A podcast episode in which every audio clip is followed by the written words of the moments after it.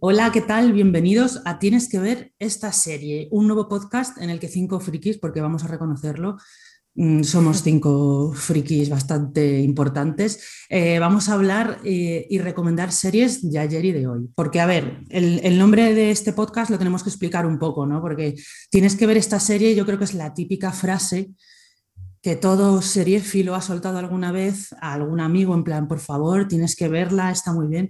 Normalmente no nos hacen ni caso, al menos a mí, pero bueno, espero que aquí eh, nos escuchéis y nos hagáis caso y, paséis un buen rato oyéndonos hablar de series. Vamos a recomendar series, vamos a analizar series, vamos a hacer listas, que nos encanta hacer listas. Y bueno, pues eso, a friquear un poco y a dar rienda suelta a nuestro lado más mamarracho, que todos tenemos aquí una buena dosis. Así que nada, os voy a presentar a quien me acompaña aquí. Algunos puede que os suenen de las redes sociales, como por ejemplo eh, Elisa. Yo la conozco de muchísimos años de Twitter, así que nada, ¿qué tal Elisa? ¿Qué tal Marta? Diez años llevamos hablando por, por Twitter. Diez, once años. Mm. Demasiados quizás, pero bueno, aquí seguimos. Eso nunca. Bueno, por otro lado tenemos a Arancha, que también está muy presente en las redes, yo también la sigo por Twitter y también eh, se dedica a la radio. Lo vais a escuchar, que tiene una voz de radio, lo que se dice una voz de radio, pues esa, esa es Arancha. ¿Qué tal, Arancha? Yo me estás poniendo colorada. Vaya introducción me has hecho, ¿no? Pues bien, eh, la cosa es que he estado uniendo fuerzas eh, bueno, más que unir, he estado comparando fuerzas y digo, venga, a ver quién es más friki. Y yo friki me he estado comparando y no, ¿eh? no soy tan friki como ellos, pero vamos, de aquí seguramente que salga con muchísimas series que no he visto y mira, voy a aprender mucho, eso seguro. Bueno, yo tengo que decir que un poco friki sí que te veo, Arancha, quizás no al nivel de otros que estamos aquí, pero bueno, tienes lo tuyo, ya siga descubriendo, no te preocupes. Y luego también me acompañan eh, Ruth y David García, que lo siento, pero pasan un poco más de las redes sociales y es una pena que ese talento no se vea en las redes sociales, pero bueno, están muy metidos en el mundo audiovisual, han escrito y dirigido varios cortos y yo siempre digo que quién sabe si algún día no dedicaremos un programa o capítulo, como se llame este podcast, hablar de una serie que hayan escrito ellos. Son hermanos y tienen ahí muchas ideas. ¿Qué tal? Bueno, ojalá, Marta, que, eso llegue a pasar eh, durante todo este tiempo en el podcast, pero vamos, eh, encontrarnos en las redes nos podéis encontrar, pero es verdad que, es mejor que nos las lleven. O sea, que podemos tener la oportunidad, tanto Ruth como yo, de, de que mm, como directores eh, nos las lleguen a, a, contar. Y nada, o sea, para escribir historias al final siempre hay que verlas y por eso también nos encantan tanto a Ruth como a mí las series, ¿no? Exactamente, y verlas, compartirlas y comentarlas con vosotros. Y bueno, y si también Ruth se queda dormida, pues eso también hay que comentarlo. Sí, porque bueno, ya lo iremos descubriendo, pero el filtro de Ruth para valorar una serie es si aguanta despierta o no. Pero bueno, también me voy a presentar yo, yo soy Marta Lovera, soy periodista y estoy obsesionada con las series, esa es mi, lo que más me define, yo creo. y llevo muchísimos años, como ya le he comentado con Elisa, eh, dando la tabarra en Twitter, yo soy arroba lovera-marta y en mi blog Marta Recomienda. Y ahora voy a hacerlo en este podcast porque ¿por qué voy a parar de dar la tabarra? Pues no, 24 mm, horas así, pues, pues ¿por qué no? Así que eso vamos a hacer, dar la tabarra con las series. Y bueno, venga, ya hemos hecho las presentaciones de rigor y vamos a centrarnos en el tema que nos, con el que nos estrenamos, que no es otro que San Valentín, el Día del Amor, en el que muchas parejas celebran, se ponen más románticas y otros eh, piensan que esto es una estafa, una tontería, una cursilada, eh, un horror. Bueno, hay opiniones de todo tipo. Yo quiero preguntar a alguno de vosotros eh, de qué bando sois. Por ejemplo, tú, Elisa, ¿tú qué bando eres en el tema de San Valentín? Pues mira, yo paso bastante el tema, no me gusta nada porque yo soy bastante asquerosa en ese sentido, pero sí que confieso que una vez me gustó cuando hace como cuatro o cinco años mi chico me regaló la película de Magic Mike, oye, que es un acto muy noble, ¿no? Regalar ah, pues a tu novia una peli de strippers. vale, vale. No sé por qué me esperaba que tú ibas a estar en ese bando. Yo creo que ya son diez años leyéndote ahí hatear a tope. Sí, vale. A ver, yo en el, en el, fondo estoy en tu equipo, pero también pienso, bueno, pues si la gente se quiere poner ñoña en San Valentín, pues que lo haga, me parece muy bien, que la gente haga lo que le dé la gana en San Valentín. Creo que eso es lo, más adecuado, que unos quieren montar ahí una escena increíble, romántica, pues bueno, desde luego yo no lo haría y espero que no me lo hagan, pero que me parece muy bien que el resto eh, lo haga. Pero bueno, el caso es que hoy vamos a hablar, pues eso, mm, de amor en, en las series de televisión, de parejas y por supuesto de shipeos porque shipear es un concepto muy importante en el mundo filo. bueno, en el cine también, pero no da tanto tiempo a shipear en el cine, en una serie de estas que duran 800 temporadas y tienes a la pareja principal que sí, que no, obviamente ahí el concepto de shipear, de querer que mm, dos personas se enrollen por fin, es muy importante y yo reconozco que he sido bastante de shipear, ahora cada vez menos, pero sí que tengo ahí mi lado fangirl y quería preguntaros, por ejemplo, a ti, a vosotros, David y Ruth, si vosotros sois de shipear o esto os parece una tontería y estáis hartos del tema de los shipeos en las series. Bueno, yo hasta este podcast no sabía que era shipear. es que Ruth es un poco viejo, Marta, o sea, esos términos les cuesta un poco. Pero sí, somos en plan que los shipeos eh, nos cuestan porque mejor que mueran como Juego de Tronos y que les corten las cabezas a los personajes. Ala, a tomar por saco, directamente. y si encima son parejas, mejor. Esas que hemos sipeado todos, pues que se separen por muerte. Vale, pues ya sabemos que la serie que escriban David y Ruth no va a ser romántica. o sea, ya. Bueno, muy Disney. Bueno, en el fondo sí, es verdad. Luego tenéis vuestro lado ahí sentimental. Pues yo, como he dicho, shipear me parece, me parece algo muy importante dentro del concepto de seriéfilo. Y es verdad que a veces los shipeos llegan un poco lejos y es un poco cansino todo, pero bueno, eso es un tema que vamos a abordar más adelante. Vamos a ir entrando al tema, vamos a empezar con estas listas que hemos elaborado hoy por San Valentín y vamos a empezar, vamos a empezar bien, vamos a empezar con las parejas que nos encantan de la televisión, las parejas que, decimos, jolín, es que esto es una historia de amor increíble, mm, eh, no sé, que nos va la vida en ello. Yo reconozco que no hay muchas, en mi caso, que no, no soy fan de muchísimas, porque hay una manía en televisión, sobre todo, de, de, hacer que las historias de amor principales se compliquen con triángulos amorosos, con dramas un poco absurdos y que acaban desgastando y que parece que si una pareja ya por fin se junta, ya no son interesantes. Pero hay excepciones y para mí las dos primeras excepciones de las que yo voy a hablar, vamos a empezar la lista por mí, las tienen que encabezar Tammy y Eric Taylor de Friday Night Lights y Jim y Pam de The Office. Creo que son dos parejas eh, increíbles de la televisión y que han demostrado que se pueden contar historias de amor que no sean tóxicas, que sean bonitas, que se basen en la sinceridad, en la confianza, en el respeto, no sé, en, no poner tantas complicaciones absurdas como en otras series y que nunca te aburras de ellos, porque por ejemplo, eh, Tammy Eric Taylor de Friday Night Lights, no sé si alguno de vosotros aquí la habéis visto, de, de vosotros cuatro, quiero decir, eh, eh, es un matrimonio, empieza la serie siendo un matrimonio y acaba la serie siendo un matrimonio que parece un milagro, no hay un divorcio de por medio, no hay una ruptura, no hay unos cuernos.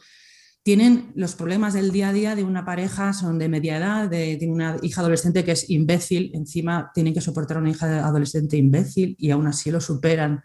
Los que me escuchen y hayan visto Friday Night Lights me entenderán. La hija de Tammy y Eric es increíble que sea tan tonta teniendo unos padres tan maravillosos. Eh, pero tiene una relación preciosa. Y otra parte muy importante es que tiene una química brutal, que es algo que pasa también con Jimmy Pam en The Office, que mm, es que lo ves desde el primer minuto de la serie, en, los primeros capítulos, la química que desprende es que te da pena que los actores de verdad no estén casados en la vida real. A mí me cuesta asimilar que John Krasinski y Jenna Fischer no estén casados en la vida real. Eh, son los protagonistas de The Office. Es que es como, me duele un poco porque no me puedo creer que realmente no sean pareja. Me pasa también con Tammy y Eric Taylor de Friday Night Lights. Entonces, no sé vosotros qué opináis, si alguno habéis visto Friday Night Lights y The Office, si podéis, si estáis de acuerdo. Yo he visto The Office, como bien sabes, me parece que es una de las mejores parejas que hay en la serie, si no la mejor, y me parece que tienen una química bestial, eh, John Krasinski y Jenna. Y es lo que tú dices, da pena que no estén juntos en la vida real, porque es que trasciende la, la pantalla, la relación que tienen. Y la vives momento a momento.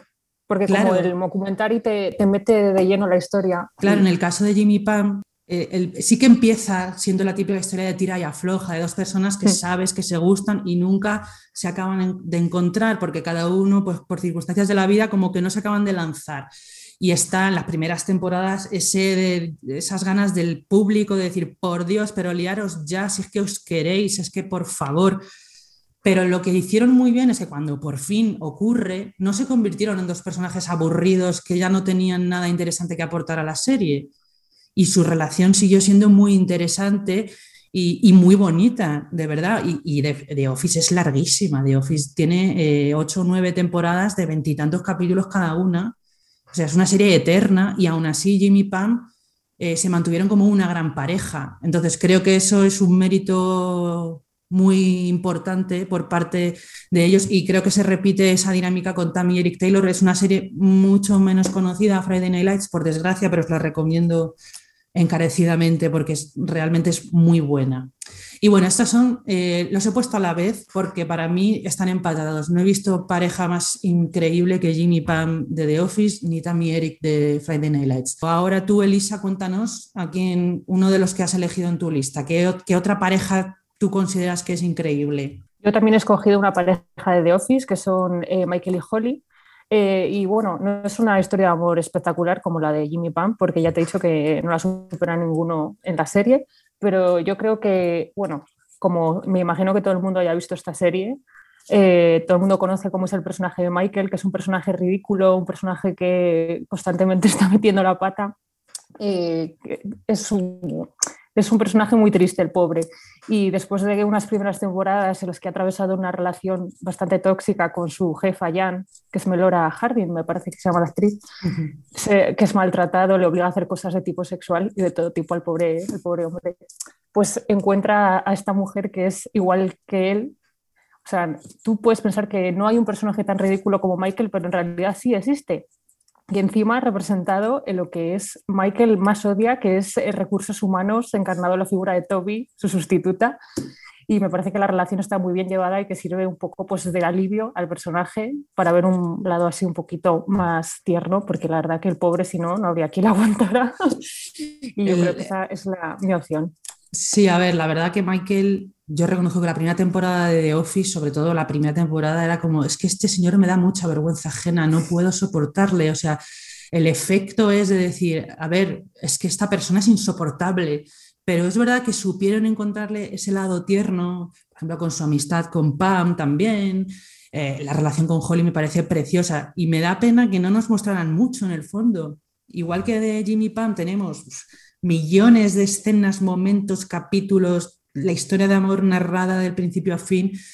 Con, con, Holly y con Michael vemos muy poco, pero me parece, sí que estoy muy de acuerdo en que es una historia de amor muy bonita, la verdad. Lo que tú dices, yo creo que no trasciende tanto la historia de amor por el hecho de que ellos tratan de que prime un poco más la amistad que tiene el con Dwight, por ejemplo, o con el resto de miembros de la oficina. Por eso yo mm. creo que lo dejan un poco al lado, pero bueno. Pero sí, yo creo que merecen estar en esta lista, estoy muy de acuerdo. Y bueno, venga, vamos con Arancha. A ver, ¿quién has puesto tú en tu lista? Pues he puesto varias parejas de Orphan Black. ¿Vale? Yo voy a romper una lanza por esta serie y no solo me voy a centrar en, estas parejas, sino eh, yo creo que todas. Es una serie que habla de diversidad, es una serie que habla de amor en todos los sentidos, amor a, los medio hermanos, a hermanos, a padres, a, de todo, encuentras de todo. Y me parece bastante interesante. Sí que es cierto que luego con algunas parejas sí que he disfrutado bastante más, como es el caso de, de Tony y Allison, que me parecían eh, brutalmente divertidos. Son maravillosos. Tienen bastantes escenas eh, icónicas, como aquella que estaban saltando con los dólares en la cama. No sé, me, me pareció bastante, bastante interesante. Y bueno, pues eh, me gustó mucho también la relación de Delfín y Cosima. Aquí eh, te voy a decir que sí que es SIPE. Aquí SIPE, vamos, mm, lo que no está escrito y más. Eh, tú y medio Twitter. Tengo que reconocer que recuerdo los tiempos, sobre todo de, de las primeras temporadas de Orphan Black, es cuando pegó más fuerte mm. y estábamos todos a tope con Delfín y Cosima. O sea, sí. Yo también reconozco que shipeo, shipeo.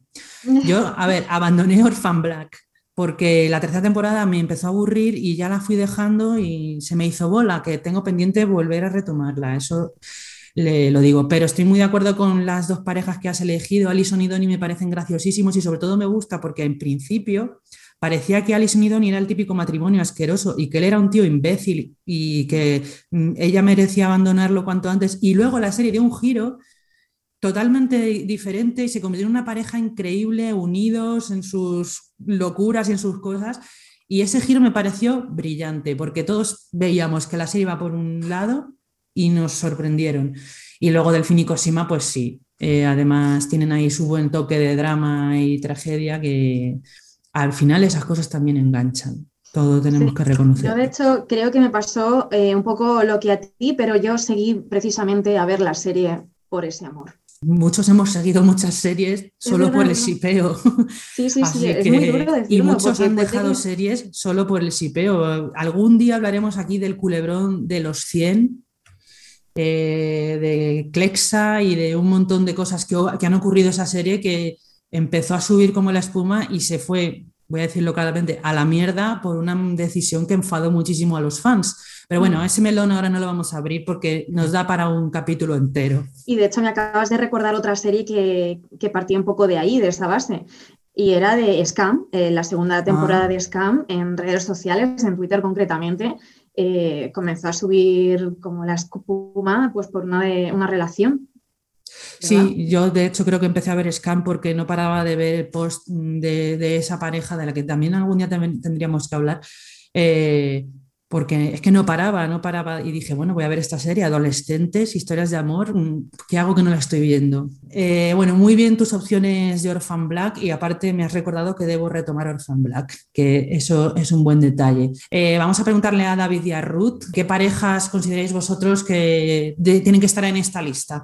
A ver, nosotros hemos cogido algo de historia de aquí, algo que yo creo de, vamos, la relación de Merche y Antonio que eso ya va a quedar para los libros de, la afición aquí española. Pero también, o sea, sobre todo porque yo creo que todos hemos crecido en el sofá viendo esta serie eh, con nuestra familia y hemos visto cómo ha nacido ese matrimonio y es que ha pasado de todo. O sea, se han habido cuernos, es que claro, o sea, tantos años de, de tener que contar esta historia, pues al final eh, creo que ya todos lo que, los que estamos aquí lo que vemos son las promos de televisión española y lo que, lo que sabemos es por eso, que si hay cánceres, que si hay tumores, que si hay divorcios y que si hay cuernos, pero vamos, o sea, al final para nosotros era súper importante remarcarlos de que, de que al final son la pareja eterna de, de aquí. Yo reconozco que nunca he visto Cuéntame con asiduidad, no sé por qué realmente, porque sé que seguramente en las primeras temporadas, sobre todo, es una serie que a mí me, eh, soy su target, vamos, seguro,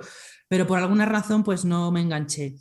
Pero es verdad, o sea, eh, lo que significa Cuéntame para la historia de la televisión en España es muy importante y es verdad que es una pareja con sus idas y venidas y una historia ya larguísima, la serie lleva muchísimos años y aparte en la serie han recorrido muchos años de la historia eh, entonces, claro que son instituciones. Mm, creo que merecen un puesto en esta lista. Quizás a mí no se me habrían ocurrido, pero creo que merecen un, puesto en esta lista sin duda. Y ahora ya te dejo que nos hables de otras parejas. Otras parejas que nos gustan muchísimo son las que hay en Modern Family. Eh, son muy divertidas y todas de ellas tienen algo que contar. Pues sí, es verdad. con Modern Family me pasó que igual la empecé viendo muy en serio y al final se me ha hecho ya tan larga que y hay tantas series que la he ido abandonando, pero es verdad que, que tiene momentos grandiosos y actores muy divertidos. O sea, Phil creo que se llama, ¿no? Phil es uno de los... Es que se me olvidan los nombres. Phil Dunphy. Eso, Phil Dunphy. Eh, me parece grandioso. Y aparte, igual es otro personaje que se sale también un poco de los moldes del típico padre de la típica familia. No sé si me explico, que es un poco, no sé, es un poco torpe, es un, bonachón, no va del típico padre que quiere... Mm, eh, siempre poner límites, castigar a todo el mundo, no sé, lo típico que hemos visto en muchas series, que ya no tantas obviamente, pero sí, creo que muestra eh, unos tipos de parejas eh, muy curiosos Modern Family. Sí, en el caso de Phil me parece bastante interesante porque es lo que tú estabas diciendo. Eh, no es como el típico padre ahí súper protector y mm, que educa a sus hijos para tal. No, yo en el caso de Phil, aparte de ser eso, creo que es un poco niño y creo que no estamos acostumbrados a ver tantos padres niño. Y además con su filosofía, me, parece, me parece un personaje brutal, el, el padre de niño, como estaba diciendo es un personaje adorable y creo que al final la intención de la serie era esa. Eh, bueno, era mostrar diferentes tipos de familia, pero bueno, para ello muestra diferentes tipos de pareja y, y en su momento, sobre todo cuando se estrenó, era algo mm, poco visto en televisión. A ver, Modern Family ya tiene unos cuantos años, ya acabó hace también unos años, ¿no? Un año o dos, no me acuerdo bien. Y llegó en un momento en el que era algo novedoso ver una serie así y por eso ha tenido tanto éxito. Claro, la clave de su éxito reside en que se estrenó en el momento adecuado. Entonces creo que es una muy buena opción para estar en esta lista.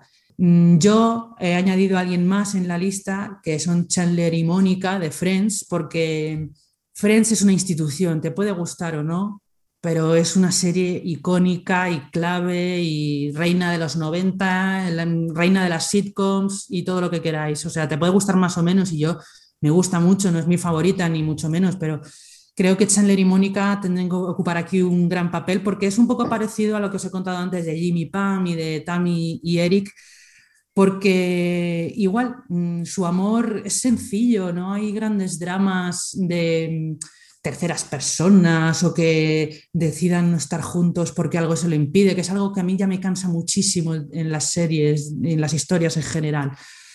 Y aparte su historia surgió así un poco de repente, porque hasta que no pasan unas cuantas temporadas no se ve realmente que ahí hay algo, no, no es como Jimmy Pam, que desde el minuto uno tú sabes que esos dos van a acabar liados. O sea, se sabe. Con, con Cheller y Mónica las primeras temporadas son amigos y cada uno va por su lado y de repente cuando por fin se alinean los planetas y, se juntan dices, joder, qué buena idea, si es que son la pareja perfecta, o sea, son maravillosos.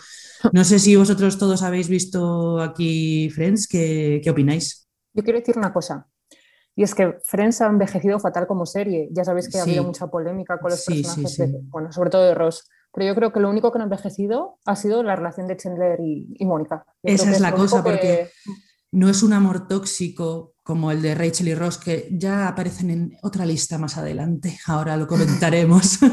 es que esa es la cosa, que mm, su relación es muy bonita y, y van juntos contra viento y marea, pues cuando quieren tener hijos y tienen problemas. Quiero decir, eh, es bonito que nunca se conviertan en personajes aburridos porque ya su relación sea estable. Entonces, creo que Chandler y Mónica tenían que ocupar aquí un, puesto en esta lista. No sé si alguien más quiere aportar algo más sobre Chandler y Mónica. Yo quiero añadir que los actores también tenían una química muy importante y eso ayuda, ¿eh? porque siempre se llevaron bien Mónica y Chandler y cuando ya empieza ahí esa especie de posibilidad de relación, es que te encaja perfectamente, es que encajan a la perfección. Sí, de hecho yo diría que es la única pareja creíble de esa serie, porque entre que unos han envejecido mal, otros eran tóxicos y demás, para mí es, la relación como más sana y auténtica. De, sí, Sí, sí, sin duda. ¿Os queda alguien? Creo que en nuestra conversación previa hablamos de algunas opciones más. No sé si alguno queréis añadir algo. Yo tenía en mi lista a Leslie Ben de Parks and Recreation. Maravillosos también. que es una pareja que no hay tensión, por ejemplo puede existir en otras series que digas o oh, seriarán o no, que desde el principio sabes que van a terminar juntos, pese a que al principio es cierto que hay una política en el ayuntamiento, es bueno, de Pony, que no permite que los empleados estén juntos y al principio no pueden estarlo. Y yo creo que la relación entre ellos también es muy bonita, pero tóxica, como ha mm. pasado con otras, como la de Rachel y Ross.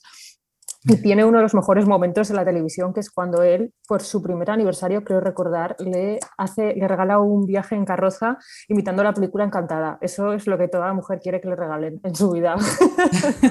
bueno, yo no sé, pero si me lo regala Ben, sí. O sea, a lo ah, mejor me regala un Ross y, le mando lejos, pero me lo regala Ben y le digo. A mí me lo regala mi novio y le tiro por la ventana, pero queda muy bien.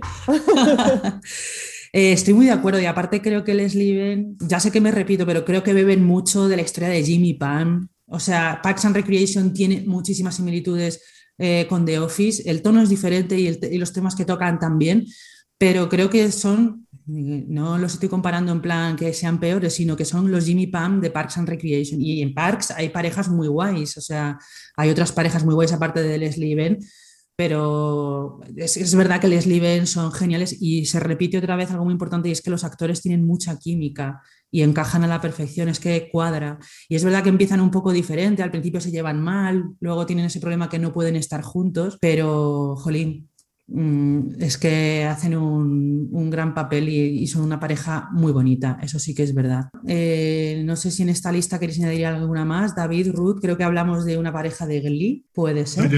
Sí, lo que pasa es que, a ver, Ruth y yo, o sea, en eso nos la traemos juntos, porque ahí somos polos opuestos, porque entre que Ruth odia los musicales y yo los amo, entonces Zoe nos está regalando grandes momentos por, por ese amor-odio hacia la música.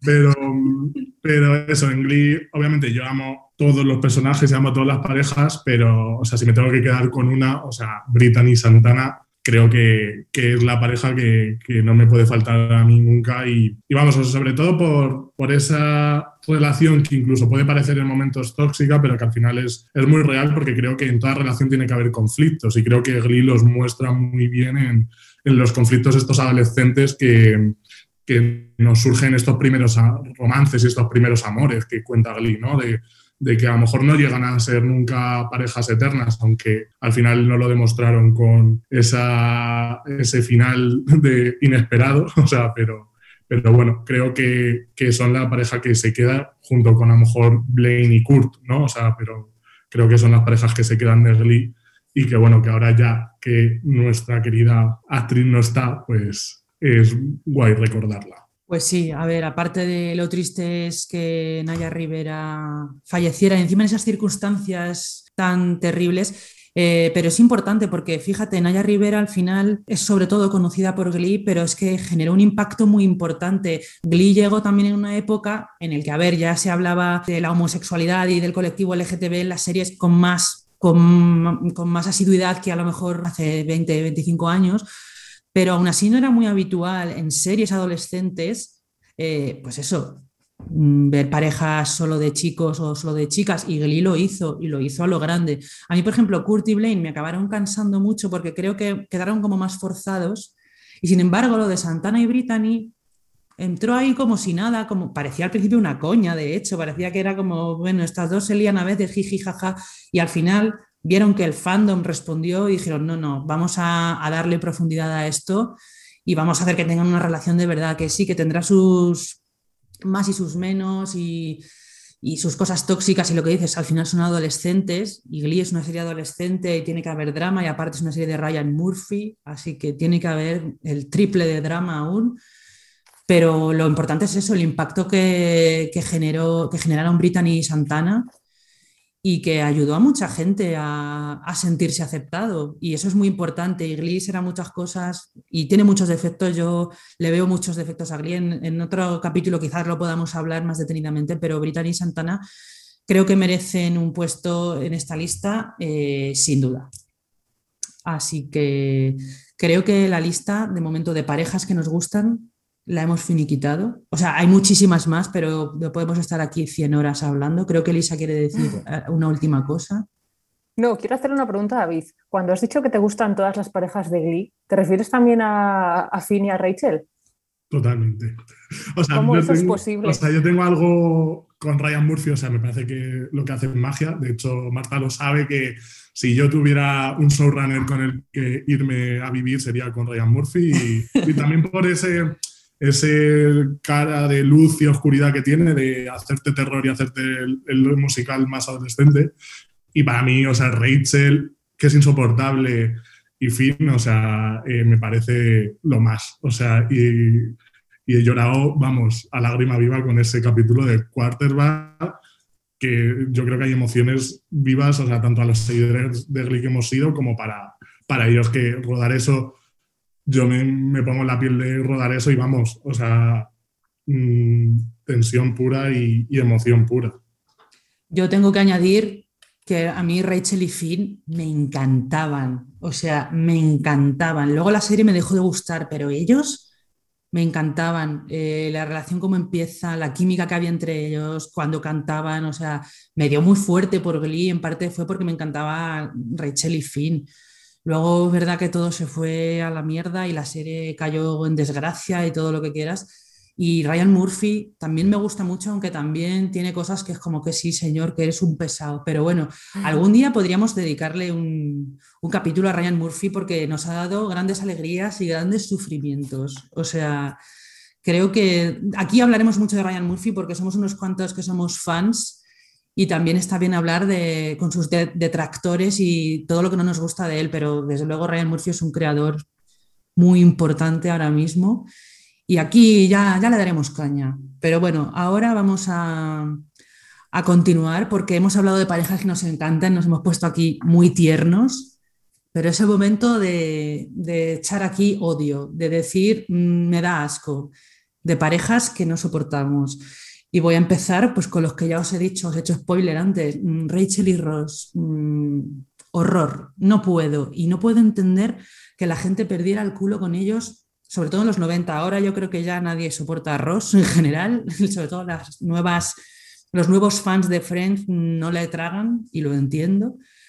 Pero no puedo con Rachel y Ross, me aburre su, su relación, su tira y afloja absurdo, el chistecito de que estábamos dándonos un tiempo, es que no puedo. Es que es como, mira, sois pesadísimos los dos. O sea, Ross me parece un pesado, pero Rachel también. Así que ellos encabezan mi lista de parejas que detesto. No sé qué, opinión tenéis sobre este hecho. Es que yo cualquier cosa que pueda decir sobre Ross va a ser mala, porque es el personaje que más odio de la serie, pero, pero ya te estoy hablando cuando la estuve, o sea, cuando ya la estaba viendo en los 90, me daba toda la pereza este personaje. No sé, me parecía un pedante, un soso, y, era, o sea, solo puedo hablar mal de, este personaje. Pero también te voy a decir, eh, Rachel con Joey, no sé cómo lo verás, pero incluso yo... No lo, he puesto ¿eh? porque, a ver, mm, no quería abrir tampoco tantos melones, pero sí, lo de Rachel y Joey no lo entiendo. Una decisión de los guionistas que jamás comprenderé, la verdad, o sea, no. Yo no sé si había algún fandom extraño en los 90 que quería unirles de, cualquier manera, pero eso era un poquito forzar la máquina. Un poquito bastante. Yo creo que antes pasaba mucho, ahora no tanto, bueno, a veces pasa, ¿eh? pero antes pasaba mucho que a veces ya las series estaban un poco paradas y se empezaban a inventar cosas cada vez más locas y dijeron, vamos a probar esto y la gente lo rechazó de lleno. Yo creo que en los 90 la gente lo rechazó más aún que ahora. Yo hace tiempo eh, leí un hilo de estos de Twitter o algo de alguien que decía, pero si Joey es mucho mejor para Rachel que, que Ross, a ver, no voy a entrar en quién es más simpático, más bueno y tal, porque Joey tiene lo suyo, Joey es un tío adorable, así como tontorrón, pero también tiene lo suyo. Eh, no entro en eso, pero no pegaba nada, o sea, después de darnos la tabarra mil años con Rachel y Ross, que ahora los la líes con Joey y que encima Joey sufra y se meta en este lío, ¿sabes? Para mí está fuera de tono totalmente y creo que luego lo cerraron así como pudieron y dijeron, bueno, venga, aquí no ha pasado nada. O sea, me da esa sensación, no sé los demás qué opináis de Rachel y Ross y del tema de Rachel y Joey. Yo de, de Ross quiero decir que aunque es un personaje odioso, creo que Rachel está a la altura, que no es mejor él que ella, que ella lleva a cabo todo tipo de, de actuaciones bastante cuestionables, tal igual que él, y de la relación de Rachel y Joey, e incluso Matt LeBlanc llegó a decir que era incomprensible, que era como besar a su hermana, lo dijo. es que era, sobre todo yo creo que estaba fuera del lugar, que no, no pegaba nada. Igual que de repente que Chandler y Mónica se líen, encajaba a la perfección, que dices, ah, ostras, qué buena idea. Lo de Joey y Rachel es como, ¿qué estás haciendo? Que no. Y creo que ellos mismos se, acabado, se acabaron dando cuenta y luego esa trama se desaparece así como un poco rápido, ¿no? Si no recuerdo mal. Forzado. Y estoy muy de acuerdo en que Rachel a mí me parece, me parece un personaje irritante. Por alguna razón, Jennifer Aniston se convirtió en la más popular de Friends y no voy contra Jennifer Aniston. Jennifer Aniston es una gran actriz y hizo muy bien de Rachel pero el personaje a mí es que me cae como el culo también. O sea, hace buena pareja con Ross en el sentido que son los dos insoportables, pero ver su relación en 10 temporadas es cansino, es horrible. ¿Y Arancha quiere añadir algo más? Sí, que al igual que Ross a mí me da pereza, Rachel es un personaje que le gusta gustar. Y eso ya lo llevas eh, al terreno de la vida real y también me da mucha pereza. O sea, me da pereza tanto eso como, o sea, los dos. Es, que mm, no me gusta ninguno. A ver, yo como espectador de Friends muy novato, o sea, también porque a mí me pilló a lo mejor pequeño y yo veía la serie, a lo mejor no entendía todo, porque obligado he estado a verla, la, la he visto todas las tardes por mis hermanas. O sea, y además es una serie a lo mejor intocable para, para ellas, pero, es verdad que, que, yo desde esa distancia lo que veo a lo mejor es esa tendencia de los guionistas de que había todavía de que las amistades de chicos con chicas tenían que acabar en relación y no valorar que pueden ser amigos y ya está. Entonces, eh, yo desde esa distancia que veo la serie sí que veo que, que ocurre y de hecho yo creo para mí eh, lo que tiene esa serie de auténtico es Phoebe, que al final es la más libre en ese grupo de amigos y es la más fiel en cambio a ese grupo de amigos. Aunque también estoy totalmente de acuerdo que Mónica y Chandler es un, un gran ejemplo de pareja. El resto de parejas creo que lo que falla a lo largo de la serie es eso, que que no pueden ser amigos porque les tienes que tender a, a, juntar. Y eso yo creo que a lo mejor es lo que a lo mejor pierde la serie y ese mensaje, ¿no? De, de que es Friends, ¿no? O sea, al final es lo que, lo que están buscando. Es que es verdad, por ejemplo, Rachel y Ross realmente son amigos porque cuando no están juntos se llevan a matar. Sin embargo, Chandler y Mónica son primero muy amigos, tienen una relación muy profunda y, un lazo muy fuerte y luego eso evoluciona a una historia de amor, pero mm, Ross y Rachel, Ross lleva obsesionado con ella desde siempre, ¿no? Siempre ha estado enamorado de ella, si no recuerdo mal, desde adolescente y es como esa obsesión, esa obsesión y siempre un amor súper tóxico, entonces son muy pesados. O sea, creo que son la peor pareja de Friends, a pesar de que en los 90 la gente se volvió loca, pero yo creo que es porque en esa época es que lo que se llevaba era amores complicados, con drama por doquier, que rompían, que volvían, que rompían, hasta que ya en el último capítulo, a los cinco minutos del final, mm, se reconciliaban.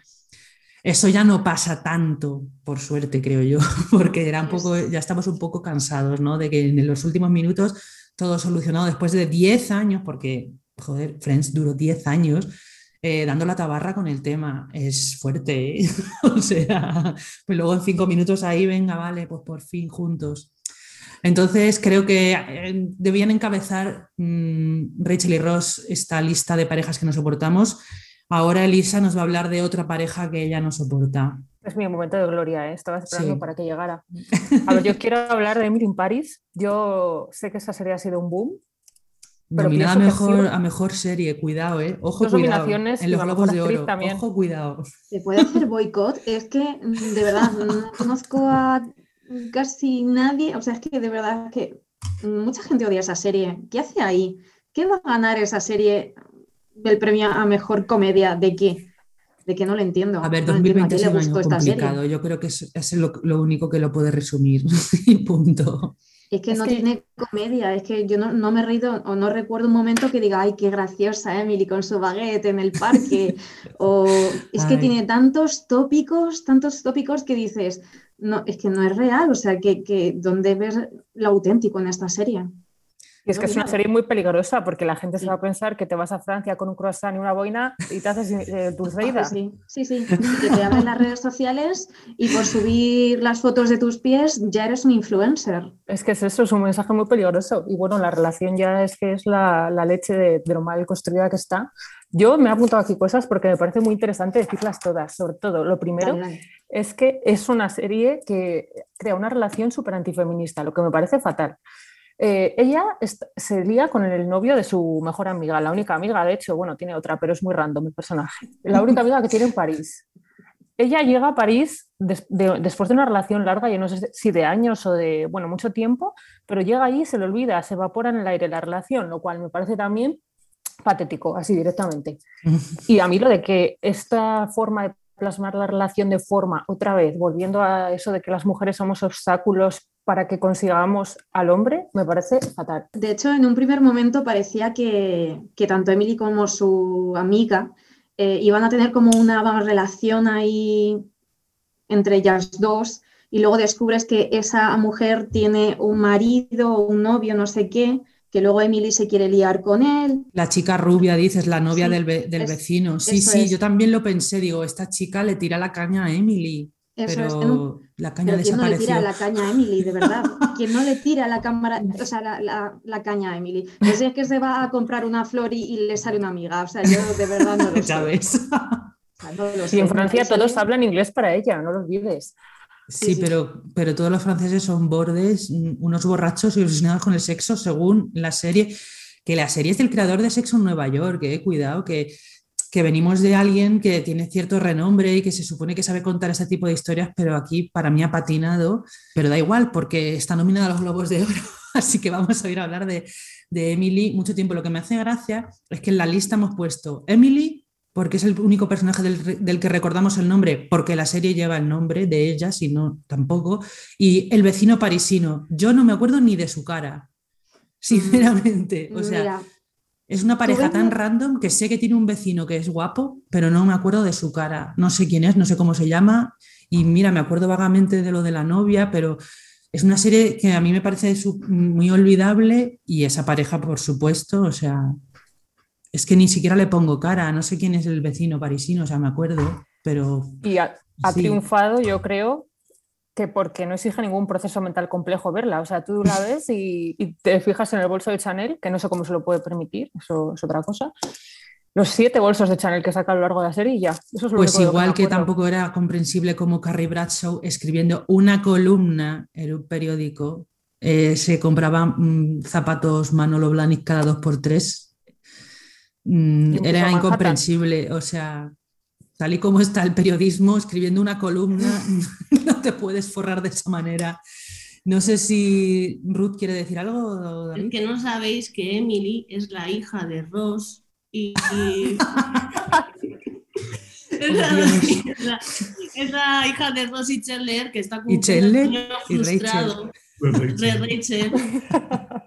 está cumpliendo el sueño frustrado de Rachel. Oye, pues sinceramente, esta, esta teoría de la conspiración me cuadra. Creo que deberíamos hacer un hilo en Twitter. Porque lo veo, me cuadra perfectamente. O sea, tiene que ser hija de, de Pero yo tengo un voto a favor de Emily, ¿eh? A ver, venga. El que no la ha visto. De, todos los que estamos aquí, o sea, habéis visto todos la serie, o sea, yo no le he dado ni 10 minutos de oportunidad, pero es que en general ha pasado que al final todos habéis llegado al final de la serie. Te lo voy a explicar porque es verdad. es verdad, es verdad. Yo la empecé por una, porque una amiga me lo dijo. Bueno, yo estaba viendo y me gusta mucho Lily Collins, o sea, Lily Collins me encanta. Y dije, bueno, vamos a verla. Yo dije, yo tengo una tolerancia muy alta, no será tan mala, si yo veo cualquier cosa. Y la vi y dije, ostras, es malísima. Creo que vi dos capítulos y dije, la dejo, la dejé unas semanas dije, mira, es que esto es una vergüenza, esto es horrible. Pero luego me quedé ahí un vacío que no tenía nada que ver y mi cabeza no daba para más. Esta es la clave. Quería ver algo ligero, ñoño y que pudiera mirar el móvil mientras. Y ahí llegó Emily y me la vi entera. Dije, ah, pues bueno.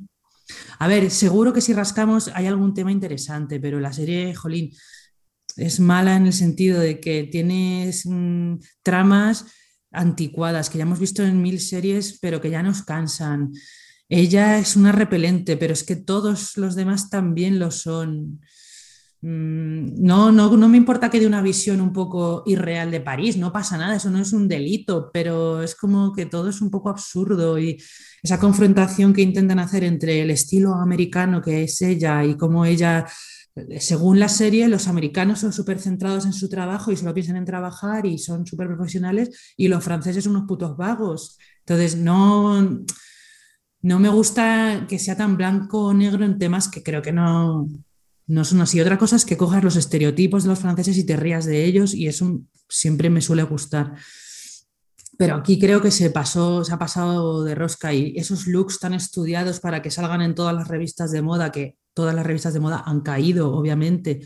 A quien más le está gustando esta serie es a la gente fan de la moda y del rollo sexo en Nueva York, pero la serie es muy mala, pero sí, me la vi entera, no lo voy a negar. Y seguramente la segunda temporada la veré para seguir odiándola.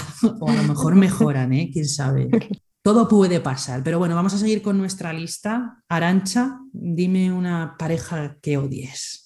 Bueno, he apuntado varias, pero la que menos me cuadró era la de Danielis y John. Yo creo que aquí vamos a estar de acuerdo todos. Sí, votos a favor, sí. Todos. O sea, Sí. Todos.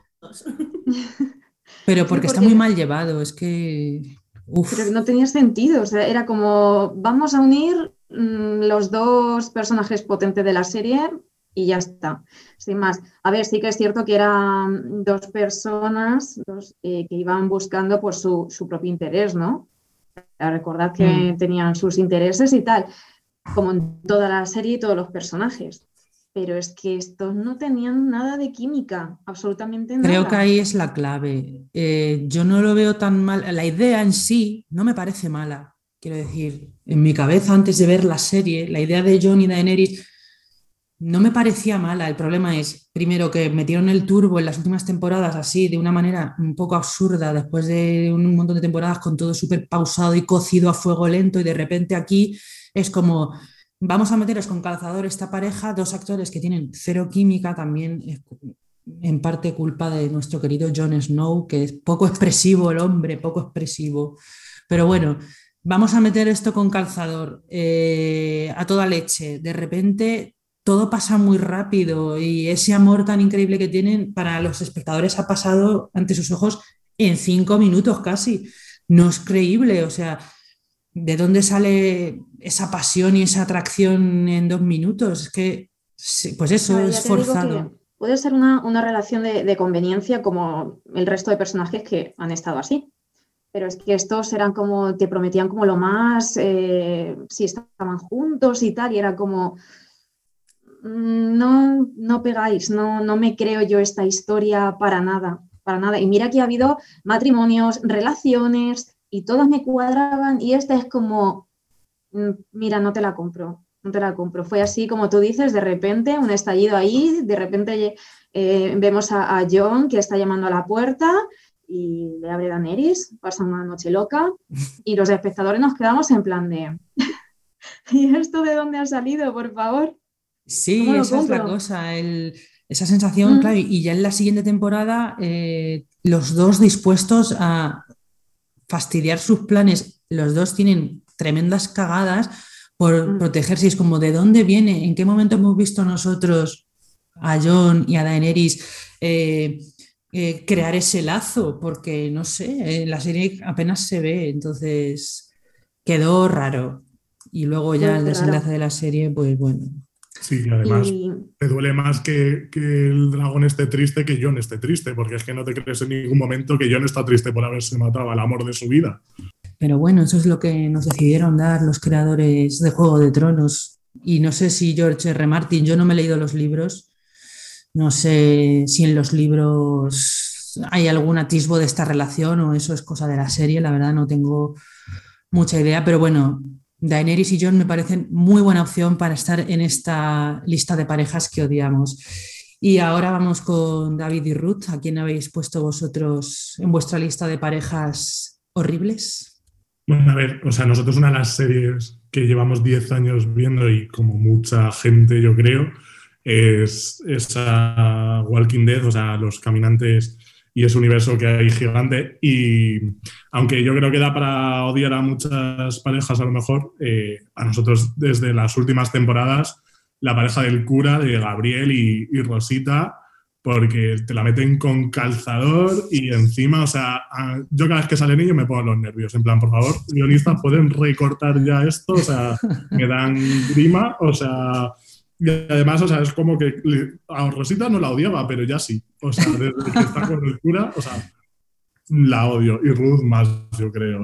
Es que, no sé, es como que lo han. Es que, que pueden haberse enamorado, pero no nos han contado ese proceso. Ya, ya están súper enamorados y es como, ¿y esto de dónde ha salido de repente? Cuéntamelo un poco antes, no sé, como un poco superficial. Por lo que contáis, yo no he visto The Walking Dead.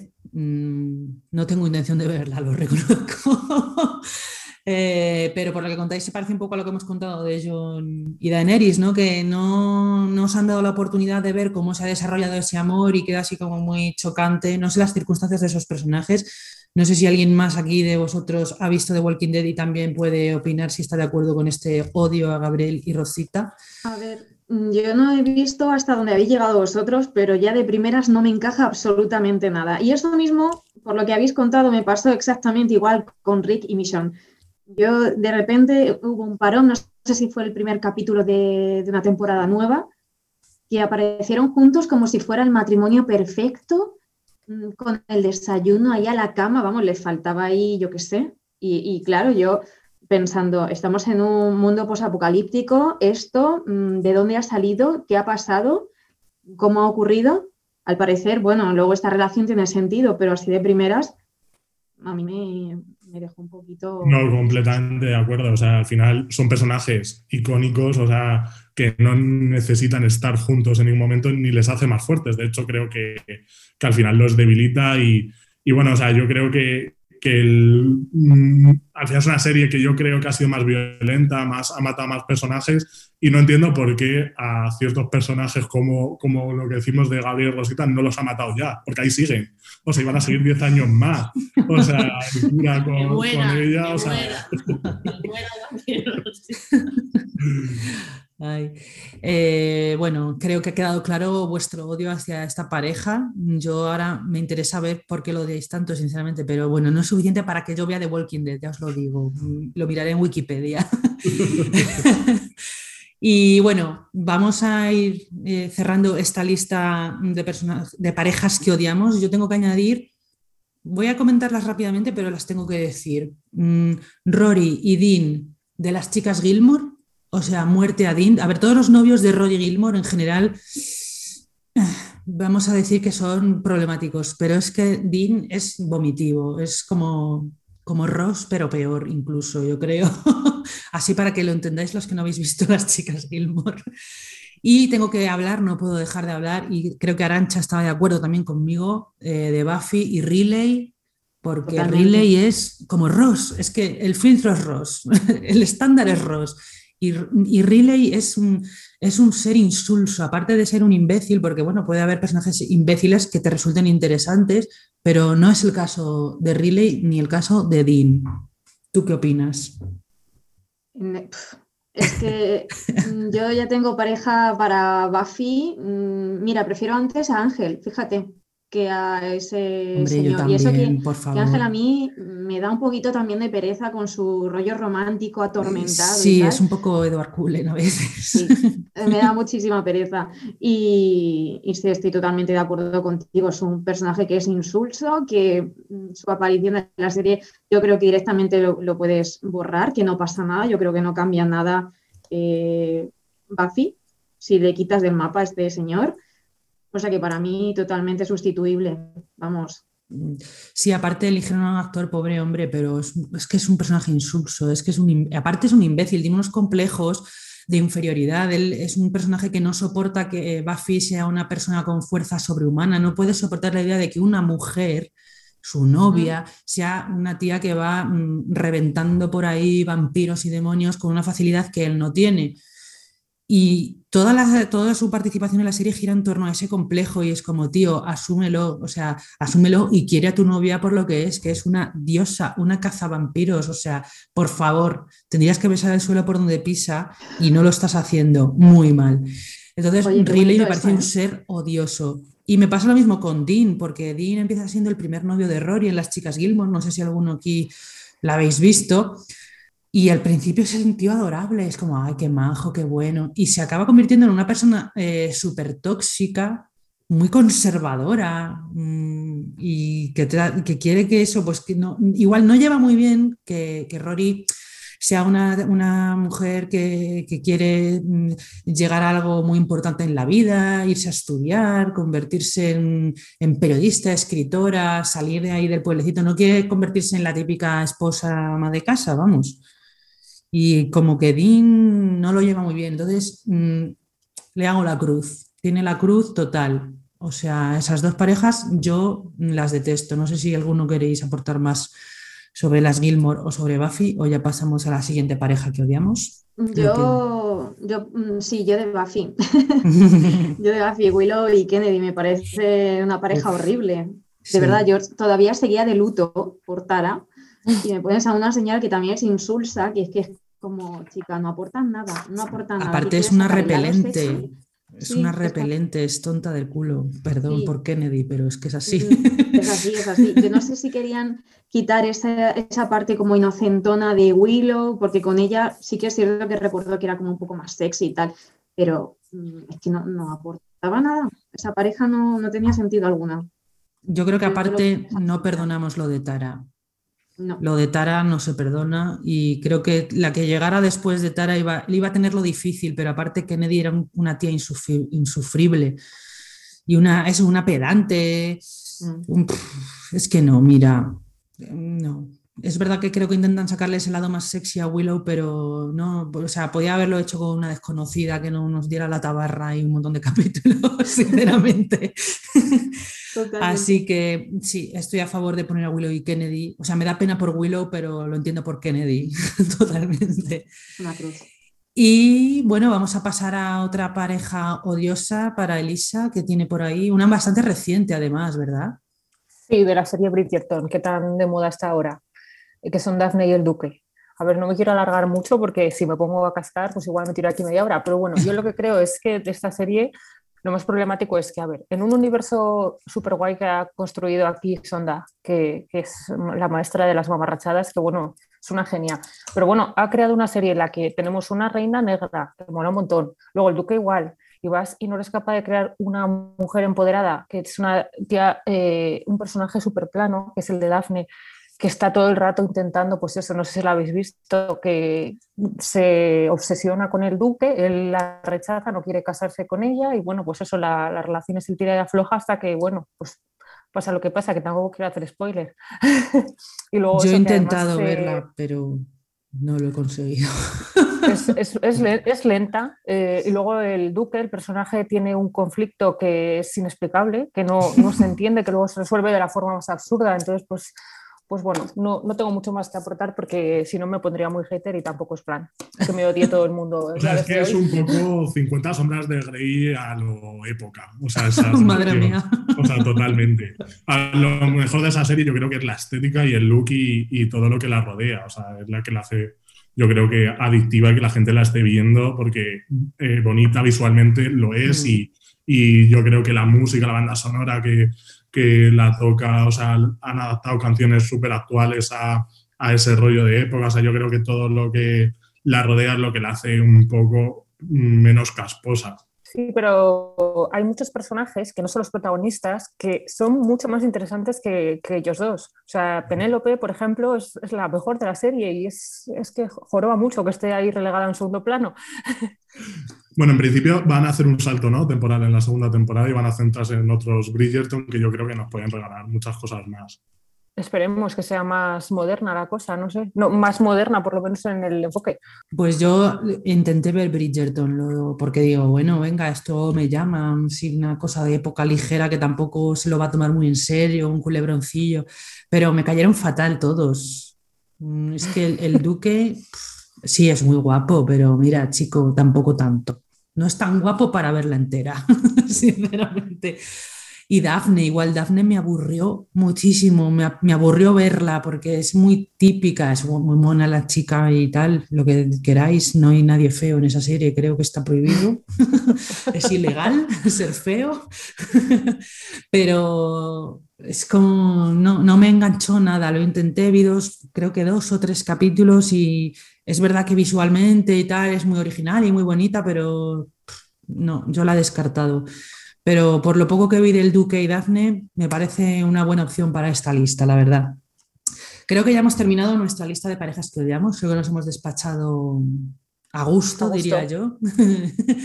y ahora vamos a hablar de eso que mencionaba antes, de ese concepto del shipeo. Yo he sido muy fangirl Mm, a mí me daba la vida estar ahí obsesionada con que una pareja de una serie se liara ya por fin. Y voy a contaros mis dos shipeos más grandes, yo creo ahora mismo que recuerdo. Bueno, hay muchos, por ejemplo, David me ha recordado que yo shipeaba muy fuerte a Rachel y a Finn en Glee y, y, tal, pero bueno, como luego Glee me dejó de gustar, pues ya no, no ocupan un lugar aquí, en mi corazón serie filo. Los que sí lo ocupan son Buffy y Spike. Yo era Team Buffy y Spike y es verdad que tiene una relación eh, tóxica, horrible. Hay cosas que hace Spike que son imperdonables. Él es un tío, pues eso, a ver, también hay que tener en cuenta que es un vampiro y que no tiene alma, vamos a ver. O sea, no está fácil la cosa. tiene una relación muy tóxica, pero también tienen detalles muy bonitos y tenían una química increíble. Y yo tenía un crash con Spike, me parecía muy guapo con su rollo ahí punk y su abrigo de cuero y tal. Y en mi adolescencia yo era Team Buffy y Spike. Y unos años después llegaron Finn y Rey de My Mad Fat Diary, que es una serie súper desconocida por desgracia, aunque a los que no la hayáis visto os digo que la veáis ya mismo. Y ellos sí que son la típica pareja que al final acaba junta, o sea, se veía venir, pero es tan bonita su relación, está hecha con una sensibilidad mmm, tan grande, la química de los actores es tan increíble que yo es que de verdad me volvía loca. Es una serie muy corta, My Mad Fat Diary, son tres temporadas, pero tienen seis capítulos cada una, es una serie británica de estas muy cortas. Y es que me encantaba verlos y todavía me encanta verlos. O sea, yo veo un GIF por ahí de Finn y Rey en My Mad Diary y es como, ay, es que sonrío, es que es como, ay, qué cookies. Entonces esos son mis mayores sipeos. Así que ahora, mm, Elisa, dime los tuyos. Mira, yo los voy a recortar un poquito porque tengo tres y tampoco me quiero extender mucho. Yo recientemente he visto de Darrell y estoy que no cago con la no es pareja, con, bueno, con la que yo quiero que sea pareja, que son Luisa y Espiros que son, bueno, una relación súper bonita. Ya la primera temporada tienen... Es que como no quiero hacer spoiler, porque aquí me han comentado que la querían ver también. Sí, por favor. Es, es una relación muy bonita. Y yo doy fe, estoy todavía viéndola también y doy fe que, es, que tiene una relación preciosa, preciosa, preciosa. De esas que gusta ver en la, en la tele, que, que, joder, que ahora no hay muchas. Eh, luego mi otro sipeo top sería el de Rebecca y Nathaniel, Nathaniel en Crazy's Girlfriend. Me parece que es una serie en la que la protagonista gira en torno a tres chicos siempre, el, tres relaciones que serían Josh Greg y Nathaniel. Nathaniel. Bueno, el caso es que este mm, personaje que a las guionistas no debió gustarles, porque como que se lo quitan de encima así muy rápido, pero la química es brutal entre, entre los dos. Son muy monos. Estoy muy de acuerdo, estoy muy de acuerdo. Tengo que añadir que lo de Nathaniel y, y Rebeca, yo todavía no he terminado Crazy Ex Girlfriend, pero estaban en la serie girando demasiado en torno a Josh y a Greg y es como, este tío también mola, macho, y, y lo que dices, tiene mucha química, así que me gustan mucho, sí, sí.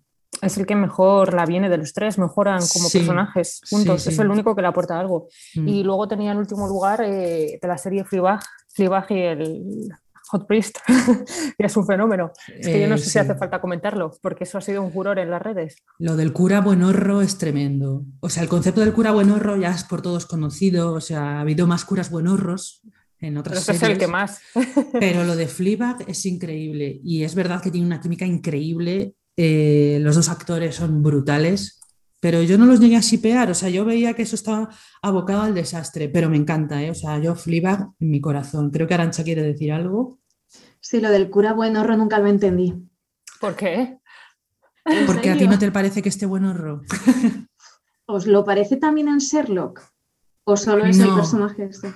No, ahí está la clave. Es que en Fleabag es un personaje. A ver, yo no diría que es un tío eh, que está buenorro en el sentido de lo que entendemos del estereotipo de belleza, pero es muy sexy en Fleabag, en Fleabag, ojo cuidado, a mí me parece muy sexy en Fleabag. Mm. Es un personaje atractivo y la caracterización y tal, es que es, alguien atractivo. O sea, yo entiendo que a Fleabag le guste y que pierda ahí el culo por él. Sí, sí, lo entiendo.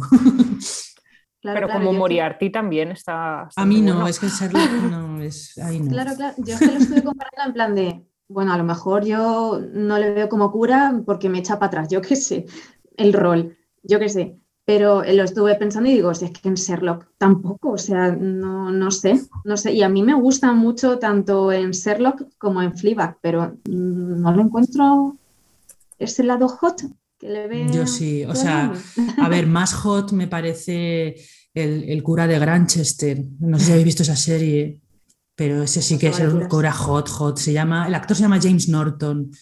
O sea, eso sí que es el cura super hot. Pero bueno, el personaje es más conservador. A ver, es una serie también ambientada, creo que en los años 40 o por ahí. O sea, vamos a ver, no es lo mismo. Así que, Pero lo de Fleabag y el Hot Priest lo entiendo así. A mí me llama la atención que Fleabag diera el bombazo solo con la segunda temporada cuando la primera, en mi opinión, es mejor. Yo soy mucho más fan de la primera temporada de Fleabag que gira en torno a los traumas de, de, ella, un trauma muy importante y muy serio y muy duro, y con ese toque de comedia para hablar también de la depresión, de estar perdido, de tener 30 años y que tu vida sea un desastre. O sea, yo conecté muchísimo más con esa Fleabag de la primera temporada que con la de la segunda, que es muy buena, tiene momentos gloriosos. Solo el primer capítulo de la cena en el restaurante es una obra maestra, pero es verdad que no sé, es que nunca me he enamorado de un cura. Está más hecha para el sipeo esa temporada que para. Sí. Sí. Y bueno, yo estoy viendo que aquí yo tenía apuntados algunos sipeos más que ya los voy a decir así un poco de pasadita porque si no nos alargamos mucho. Donny Pay de Mad Men, yo los sipeaba tenían una cosa así más bien platónica, pero yo siempre quise que se liaran. Lo voy a dejar ahí, no sé si habéis visto Mad Men, pero yo quería que se liaran y eso quedó, no es precisamente el novio perfecto, pero yo veía ahí una química que eso tenía que salir por algún lado. Siempre fue platónico y en el fondo me parece una buena decisión, pero en mi lista de sipeos están, tienen que estar. Y Lady Mary y Tom de Downton Abbey, porque ahí en las últimas temporadas se llevaban muy bien, había mucha química y yo creo que deberían haber, haberse liado. Hacían muy buena pareja los dos viudos ahí unidos. Es que habría sido redondo. Bueno, ya no voy a comentarlo más. Creo que eh, Arancha tiene que decirnos su shipeo. Pues em, según estabais hablando de, de Flipback, eh, se me ha venido a la mente otro, ¿vale? Pero os digo el que yo tenía en mente y luego ya, si queréis. sí, sí, tú dilo. Yo lo suelto, yo lo suelto. Pues el shipeo de Media España, Luimelia, es una serie que está hecha precisamente para eso. De hecho, en una de las descripciones era, la serie muestra la relación de Luisita y Amelia en el año 2020, no tiene más. Y es que es eso, justamente. A mí es que me parece ya el ejemplo clarísimo de lo fuerte que te puede dar un shipeo, o sea, hasta el punto de que el fandom es tan insistente y tan apasionado que te crean una serie para dar rienda suelta a tu sipeo, porque la serie, o sea, Luisita y Amelia vienen de, la serie, ¿cómo se me sale Amar en tiempo Amar es para siempre, exacto, es que me lío, me lío. Eh, que es en otra época, mm, ya fue un hito, una relación lésbica en esa serie. Y bueno, es otro rollo, pero han hecho Luimelia para que sea imaginarse esa pareja en, en la actualidad a mí me parece genial porque así le das al fandom lo que quiere, pero tampoco destrozas o, pierdes la esencia de tu serie madre porque esa serie pues no gira en torno a ellas dos solo, es una serie muy coral, con otras tramas, entonces esa serie sigue siendo su serie y luego tienen la de Luimelia para contarla desde otro punto de vista y me parece una idea que les ha salido muy bien aparte. Mm. Además, que no es algo ñoño y, ya está para que lo consumas y ya está. A mí me parece muy interesante porque es que incluso hay momentos en los que rompe la, cuarta pared, que directamente está hablando con el espectador, que directamente está hablando contigo misma. Y de hecho, eh, esta serie va de eso, es interactuar en Twitter, en redes sociales, saber qué hacen estas dos y, comentarlo todo. Y es que está hecha para eso, para, para ese consumo. De hecho, no sé si os llegó a vosotros ayer unas fotos de Luimelia, ¿no? Eh, creo que sí, una sesión de fotos que se han hecho así súper guapas, las vi en Twitter, es que son muy guapas. Eh, pues esa sesión de fotos comenzó a circular que daba gusto. a ver, esa tensión también sexual que, hay entre las dos. Yo, de hecho, conozco a Luimelia por Twitter porque la gente habla a lo bestia de ellas. Yo no veo ninguna de las dos series, Luimelia me lo, planteé, me lo planteo verla, la otra no, porque ya eso dura mucho. No, no, esa no. Pero Luimelia está, muy chula por el, el montaje, el color, eh, todo. O sea, me parece que ya no es solo la relación, sino que es que está muy bien hecha. Y luego, si me lo permites, voy a, voy a añadir otra, otro shipeo que, creo que también tiene media España. Las dos actrices principales de, bueno, los personajes principales de Clinic. Ese juego de el ratón y el gato, de te pillo, no te pillo. Sí, bueno, sentimos atracción sexual y parece ser que no porque Mm, yo te tengo que perseguir a ti, tú tienes que huir. No, sé, era bastante interesante. Porque era como, bueno, se van a besar porque la atracción está ahí, que me den lo que yo quiero. Yo creo que aquí lo que ha pasado es lo que ha pasado con otras series y es que empezó todo como pequeños detalles y se vio que las dos actrices tienen tanta química. Eso, ese tira y afloja a mí me da miedo, porque a veces pienso que la serie, los guionistas de la serie se van a perder en lo que no es la esencia de la serie. O sea, si quieres que se líen o que haya algo, hazlo, pero no juegues para enganchar a la gente y que luego no pase nada, que también es un poco jugaron con eso también en, la serie de Aníbal, con el rollo que tenían Aníbal y el policía, que ya los memes y el fandom llegó tan lejos que en la serie te dan a entender que sí, pero luego no. Entonces, mm, o sea, sí que veo esa química y, me gusta, me encanta Killing Eve, aunque la última temporada sea un poco flojilla, pero me da miedo que, lo estén, que estén dándonos así como pequeñas dosis para enganchar más, para que la gente siga ahí haciendo teorías para que luego no, que luego cada una por su lado y que aquí nunca ha pasado nada. Y es como, no. Pero es verdad que las sipea medio mundo. No van a acabar juntas. O sea, mira, esto no va a venir bien para dentro de unos años si continúa el podcast. Que lo, que lo recuperes.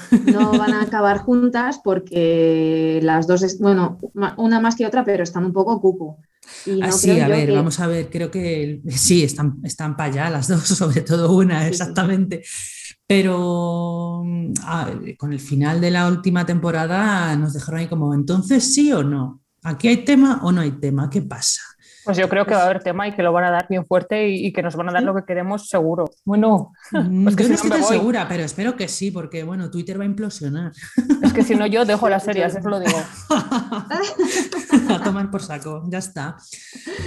Bueno, yo pues. También lo espero, pero como son muy cucus, yo creo que no va a salir nada bueno de ahí. Pero ya, yo pienso como Arancha, por desgracia, ¿eh? Sí, creo que lo veo más por ahí, pero ya lo veremos en la próxima temporada.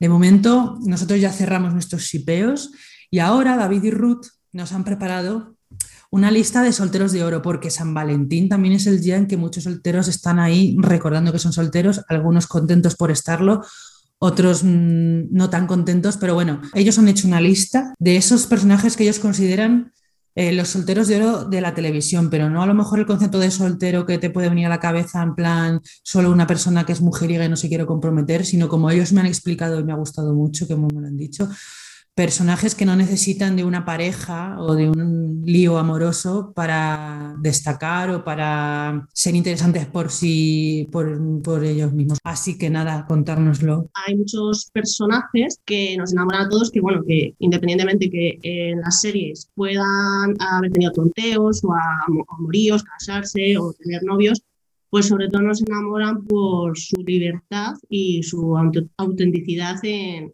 las series. Sí, no, además yo creo que, que, son todos estos personajes que al final son los que se enamora toda la audiencia, ¿no? O sea, todos los, las personas que seguimos esa serie son los que, de los que nos enamoramos y que nos gustaría que fueran nuestras parejas. Eso yo creo que la magia es que estén solteros. Eh, hemos hecho ahí nueve, os lo vamos a decir rapidito porque cada uno yo creo que se va a quedar con uno y, y seguro que dentro de esta lista o si le queréis añadir alguno de cuál es el vuestro. Nosotros hemos cogido nueve que común pues nos iríamos con ellos de, de fiesta. Primero para rápido es Barry Stinson, de cómo conocía a vuestra madre. Este personaje de hecho eclipsa un poco hasta al protagonista. Eh, es verdad que al final, eh, pues esa relación luego con Robin la podemos cuestionar, pero bueno, es muy divertido y lo que también nos encanta es el actor. yo tengo muchas cosas en contra porque creo que está lleno de estereotipos, pero creo que la magia la tiene y encima Patrick Harris creo que, ha roto también algo, una barrera para los actores, que es la de no por mi condición sexual como persona, eh, no puedo interpretar otros papeles. Yo creo que es la magia que también tiene ese personaje y es el propio, el propio carisma de de,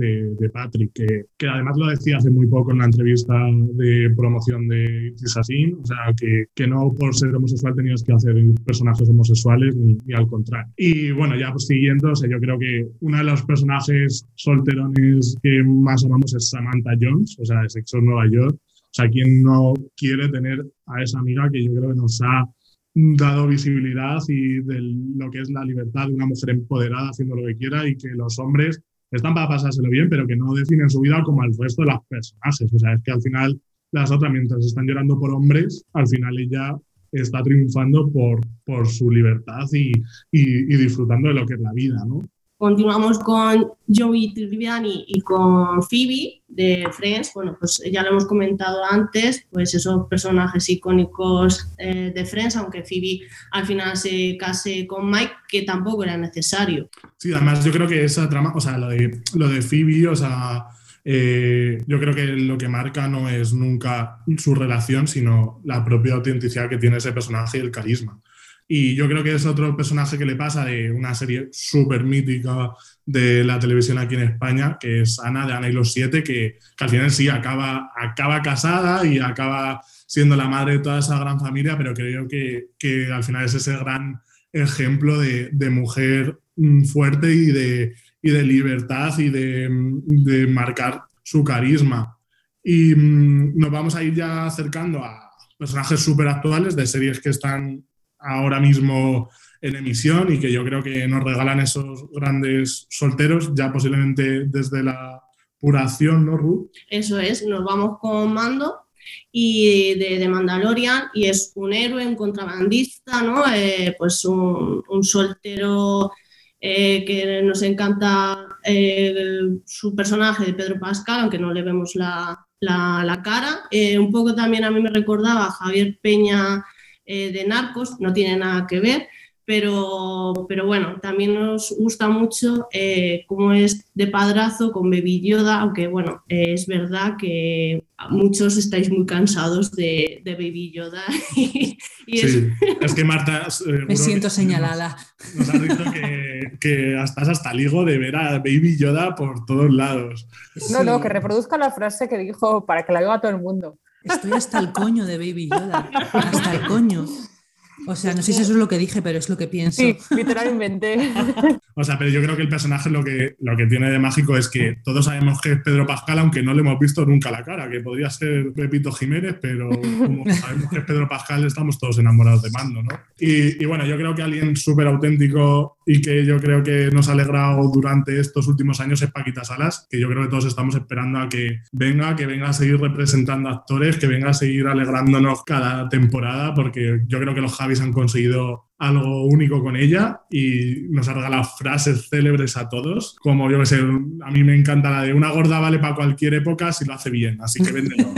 Por favor. Y yo soy muy fan de Paquita Salas. Me gusta mucho que esté en esta lista porque es un personaje que es que no necesita a nadie para triunfar, o sea, todos amamos a Paquita. Y ahora vamos con el que es el amor platónico de Ruth y yo creo que el que todos queremos a nuestro lado en el apocalipsis. Daryl Dixon, eh, pues le queremos ahí que nos cuide en ese apocalipsis, es el personaje más generoso y leal de, Walking Dead, que bueno, que parece que hay algún sipeo también tiene por ahí, pero bueno, le queremos tener ahí por 10 años más, que hasta eh, parece ser eso, que tenemos 10 años más de Walking Dead y va a haber un spin-off del personaje. De Dari le he oído hablar mucho también. No sé quién, o sea, sé quién le pongo cara porque es uno de los personajes más populares de The Walking Dead y lo sé porque es el que más he visto en Twitter. Esa es mi, manera de medir la popularidad.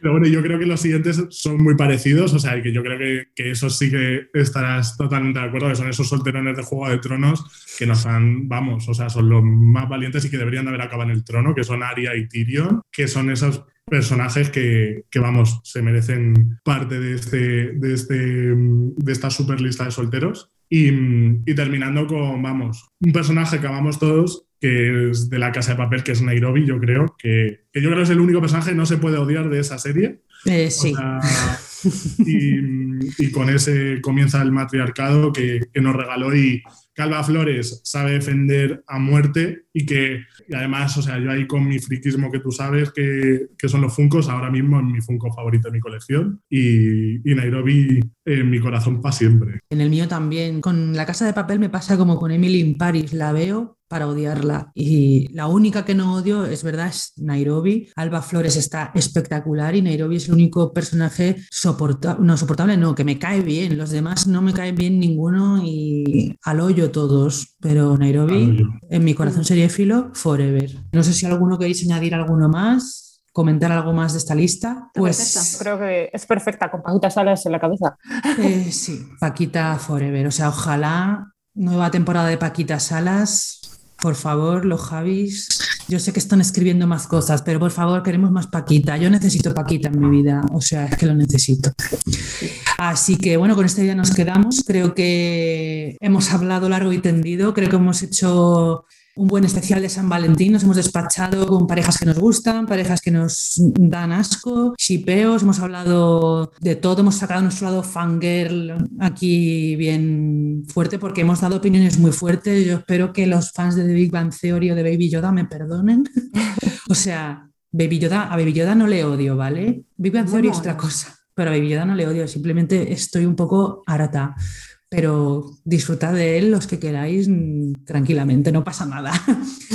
Eh, yo me pregunto, ¿surgirá algún sipeo que nos vuelva locos en 2021? Lo iremos viendo y bueno, solo decir eso a quien nos esté escuchando, que espero que nos sigamos escuchando y os digo que podéis seguirnos en nuestro Twitter, que es arroba TQVES podcast, es que había que poner ahí las siglas, es un poco tal, pero bueno, lo, lo iremos anunciando por todas nuestras redes y ahí iremos contando de qué vamos a hablar eh, en cada programa, capítulo, no sé cómo llamarlo.